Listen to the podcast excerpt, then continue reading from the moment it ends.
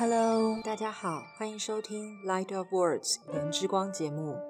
这是一个关于人生中探索自己、面对自我的心灵旅程分享。我是节目主持人 Lara，在节目中将以自己的经验出发，聊聊关于人生中信仰、正念、疗愈与日常的各种分享。如果你想找一个补充能量或是暂时休息的地方，欢迎和我一起透过颜之光，温柔且坚定的疗愈自己。Hello，大家好，欢迎收听颜之光节目，我是 Lara。真的是好久好久不见了呢。从农历过年前第一季最后一集结束，那到今天第二季第一集，这中间整整过了快两个月了呢。其实中间呢，我有试着录了一集节目。那也跟一个很特别的朋友远距录了一集，但是呢，就是迟迟无法真正进入状况，没有办法静下心来做节目的音档剪辑，还有真正整理好心情，开启第二季。但是呢，今天是长久的阴雨天之后，出现了灿烂阳光的晴朗好天气，而且呢，今天也是三月八号国际妇女节。随着时代的进步，妇女节现在呢。也转变成了女人节、女神节，还有女王节。那其实从这里面呢，也可以看得出来，就是这几年来女性意识的一个觉醒哦。今天呢，其实想要跟大家聊一聊有关于身为女人的这件事情。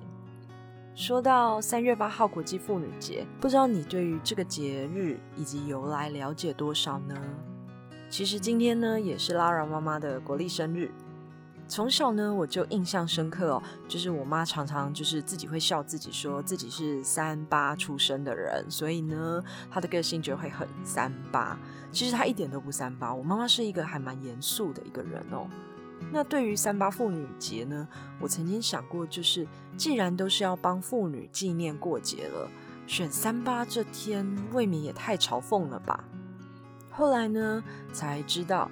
原来这个节日啊，是在二十世纪初，当时欧美国家因为就是经济快速发展啊，像是纺织业的女工不得不增加。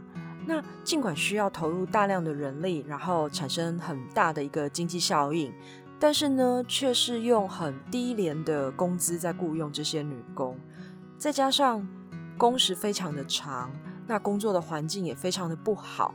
这些因素呢叠加起来，就变成这些女工们选择在一八五七年三月八号这一天走上街头抗议。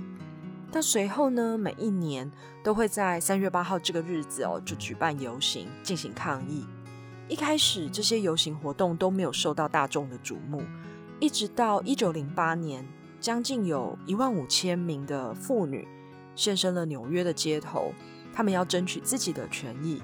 而且呢，在那个时候，他们喊出了就是象征经济保障和生活品质的“面包加玫瑰”的口号。这一下让大众呢才开始重视了他们。那随着呢被重视，还有就是女性的劳工意识抬头，在隔一年，美国社会主义党就宣布了三月八号定定为全国妇女日 （National Women's Day）。但是呢，国际性的节日是要到一九一一年的三月，一间在纽约的内衣工厂发生了一场火灾。这一场火灾呢，造成了一百四十多名的女工罹难。那个时候，除了就是赶快的修改劳工的相关法条以外，有一名国际的妇女运动先驱人物，她名字叫做克拉拉·柴特金。她呢，在哥本哈根举行的国际妇女会议上面。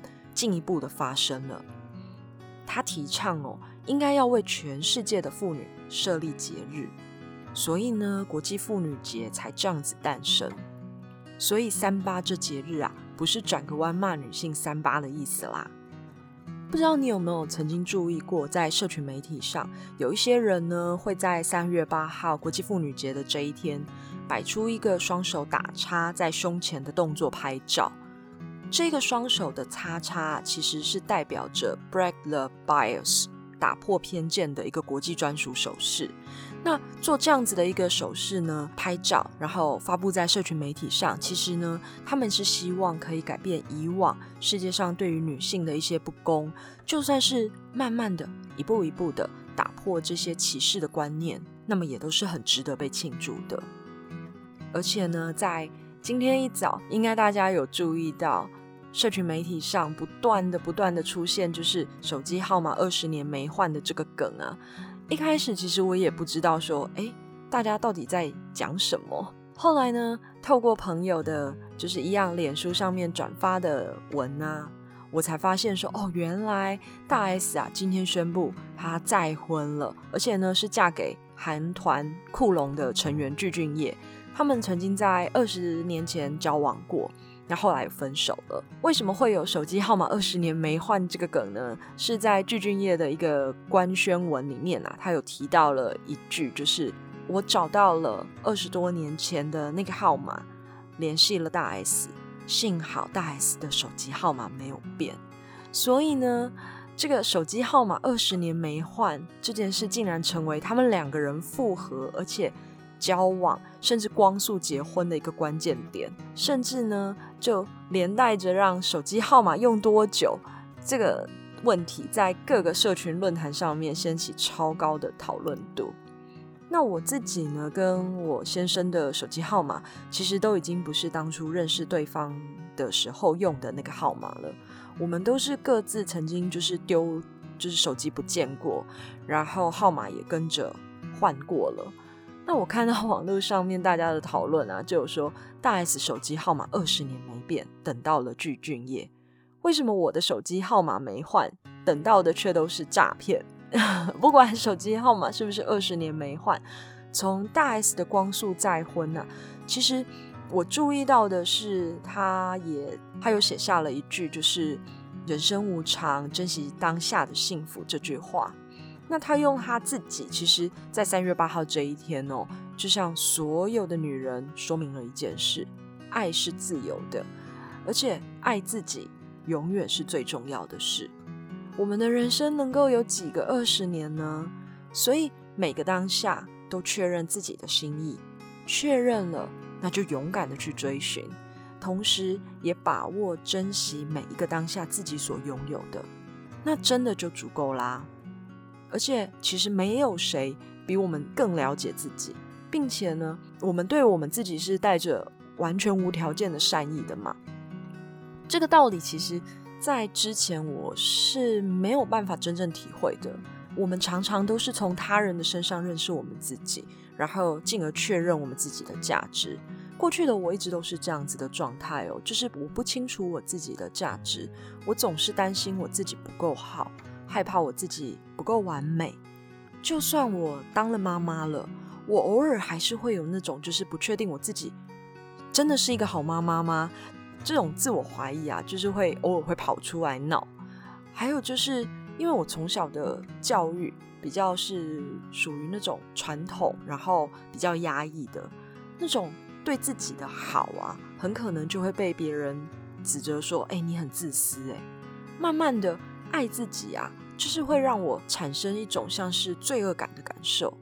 那一直到这几年，那我也是透过自我的觉察练习，透过不断的看书，然后重新获得定义自己的能力，慢慢的有知有觉的，我把焦点收回来，放到我自己的身上。在这边，其实想要分享，就是我在高中的时候，我无意间从同学的分享啦，就是认识了王尔德。我喜欢上了他。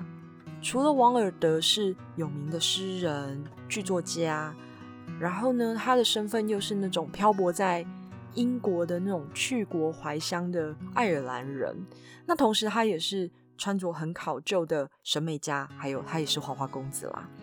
最重要的是，他总是会有那么多出乎意料，但是发人深省的语录，而且非常的妙语如珠。他曾经说过：“过自己想要的生活不是自私，要求别人按自己的意愿生活才是。”这句话就算放到现在来看，我们身边呢依然存在着不少任意要求别人的人，那他们常常自称他们无私，反而呢想要安安静静过日子的人会被说成自私。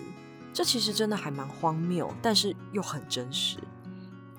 王尔德曾经说过：“爱自己是终身浪漫的开始。”当时我看到的时候，我只觉得说：“哎，这个句子真的好美，好美，好有深度，而且感觉就是很很有意境。”那我就把这句话记下来。一直到我年纪慢慢大了，经历了一些事情，我才明白这句话的意思。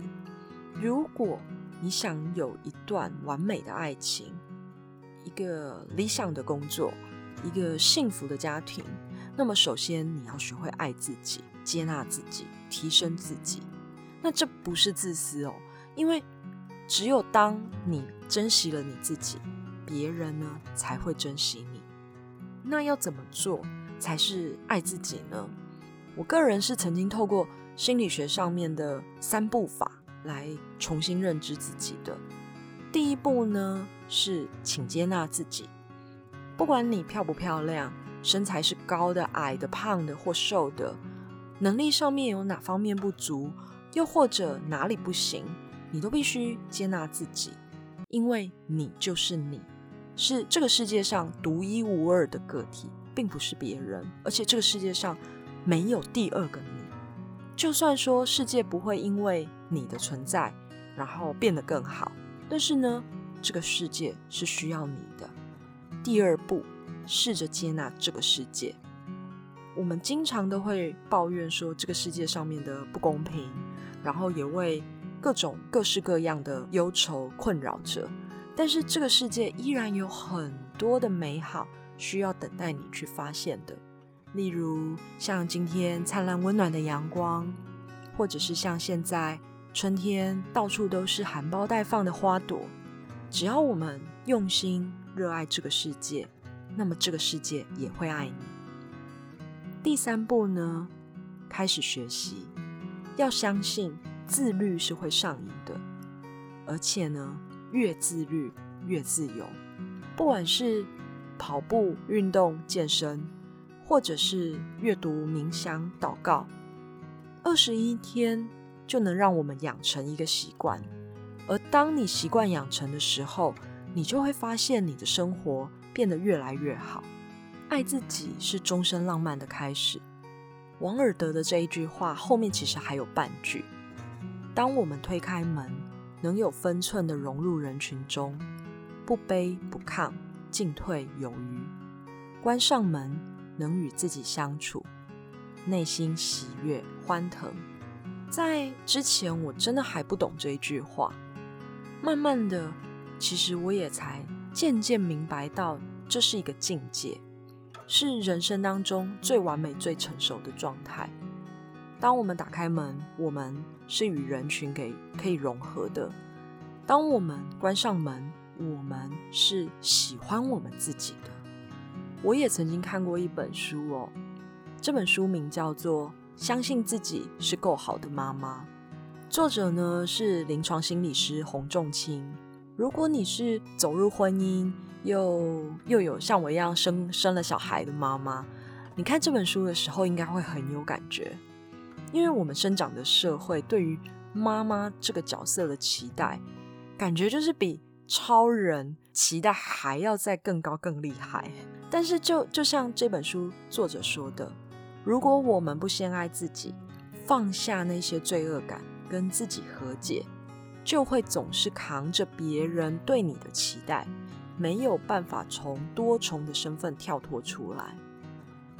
而我自己是在看完书以后，告诉我自己的，就是我要开始做一个有自我价值认同的妈妈。这个开始其实不简单，我自己我自己觉得真的不是那么简单，因为我要训练我自己能够不被传统的价值观，例如无止境的为家付出啊，然后男主外女主内啊这种这种传统的观念给束缚住，然后我要开始能够独立思考，接下来还要能够自我肯定，认为我自己做的事情是有价值的，这样子呢。才会正向的产生自我价值认同。我不需要再透过别人来告诉我说：“哦，你真的是好妈妈。”然后来认同我自己。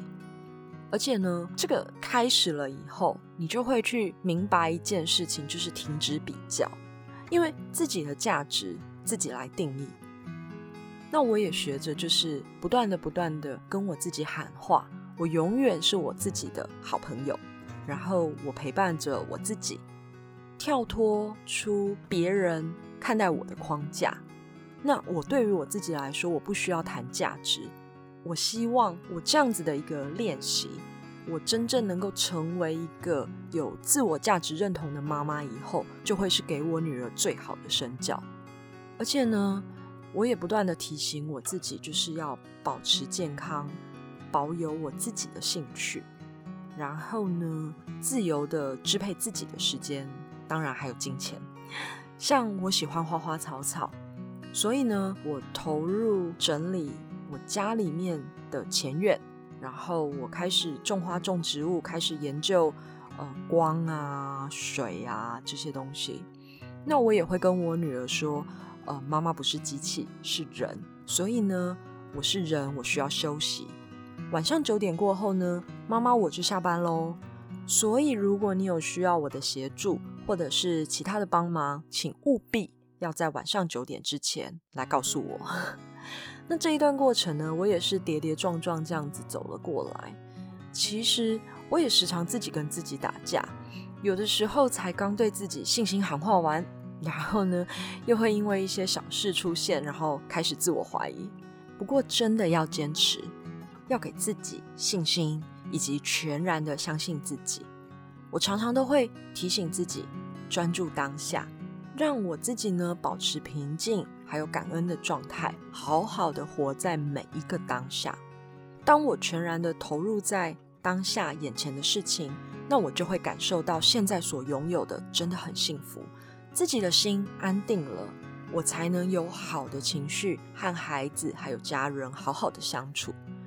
所以啊，在我们家最常听到的就是他们常常说：“妈妈开心，我们大家都开心。”在我要迈入四十岁之前，我也曾经涌上那一种就是难以说出来的一股惆怅，然后跟面对生活的这种无力虚脱感。当时的我在内心不断的就是会呐喊着：这是我要的生活吗？我到底在做什么？那四十岁以后的我，透过自我的觉察练习，然后我会阅读冥想。我会祷告，那我明白了，过去活得那么认真，为别人牺牲妥协的那种所谓尽责的人生，其实跟我自己内心深处自己期待的美好人生是大大不同的。如果你也正在面临我之前的状态，或者你内心深处也期待着转变，那么我真的很想要鼓励你。现在开始一点都不迟，从今天开始为自己绽放光芒，聆听自己的内心，观察自己的需要，把人生的焦点回归到自己的身上。现在正是绽放光芒的时候，因为呢，当你好了，你周遭的世界就会变得美好。那么今天的节目。就跟大家聊到这边喽，也祝身边所有的女人们在三月八号国际妇女节做最真实、最漂亮的自己，依心而行，别回头，别四顾，别管别人说什么，因为呢，比不上你的才议论你。那么敬女人喽，我们下期节目再见，拜拜喽。谢谢收听《颜之光》节目，希望这集的节目能够与你产生共鸣，也请记得订阅、分享并留下五颗星。如果有想跟我分享的，也可以在 Instagram 上面追踪“颜之光”账号，搜寻“言语的言，人之初的之，光亮的光”，就能够在每一集的贴文下方留言，或者是私讯给我哦。那我们下一集见喽，拜拜。